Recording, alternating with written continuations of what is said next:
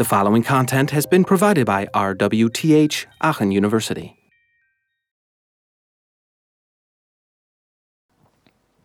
A few more words on late refinement in X, uh, because X does a very good job of this. Uh, it's a good role model for it. Um, when you run an application, like the, the example that we just saw, um, the push button that we put online needs to have some kind of label, right? It needs to say something there. This is done in a resource file. Um, and the syntax of these resource files was uh, system-wide, you know, the same for any application using X. Um, very simple. You have a, an, a path from the application, oh, the application uh, to the widget, and then the attribute and its value. So the application is the name of the application. This is a path to the widget inside that tree that we have for the application. And then we have a name for the resource, for example, foreground color, background color, and we have its value, like white. The resource manager then reads and merges several of these files together at startup. Um, there can be the system-wide ones, there can be the application-wide ones, there can be the user-specific ones, um, and it uses the priorities that we talked about in the, in the uh, reference model. As an example, the program we just saw um, would read in the file hello because that was the name uh, given in this resource string. You may seen like in the first line, like xt initialize, uh, it said hello.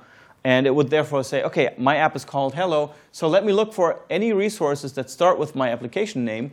And then I will look for the path from my top level widget to the widget that this is interested in. In this case, this was a very simple widget tree. And our example that we had a look at a few lines ago just looked like this. It had a top level widget, which was then uh, you know, called hello essentially. This was a top level widget. And then below that, we just had one push button.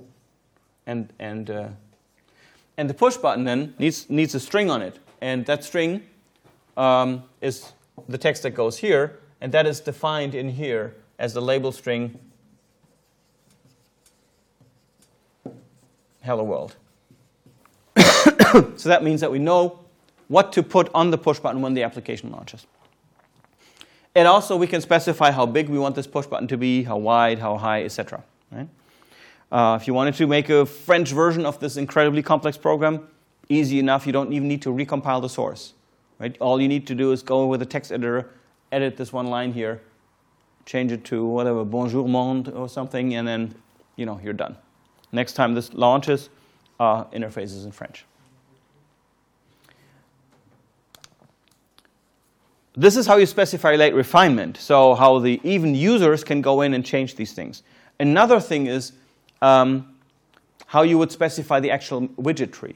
What we've done in our sample application that I showed you a couple slides back is we've created the widget tree, a very simple one, just with a top-level widget and the push button here, uh, programmatically by lines of code. But as you may remember from DIS1, that's not the best way to do it.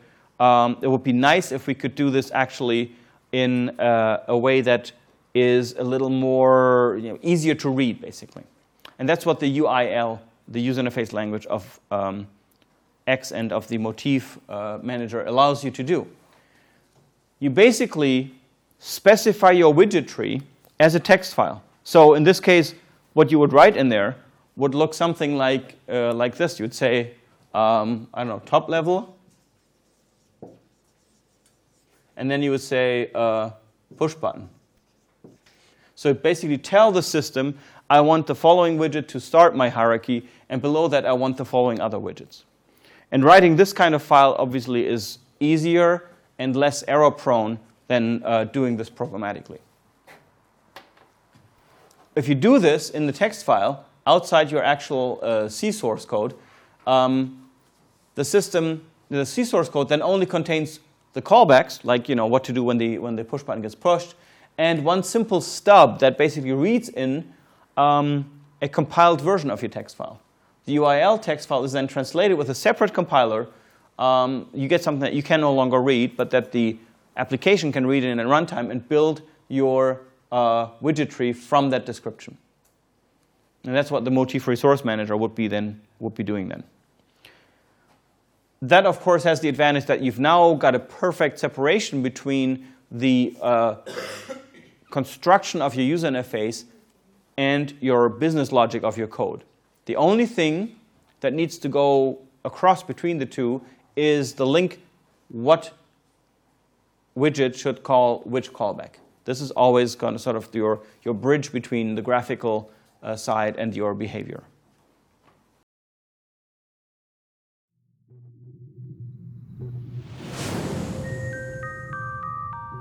This content was provided by RWTH Aachen University.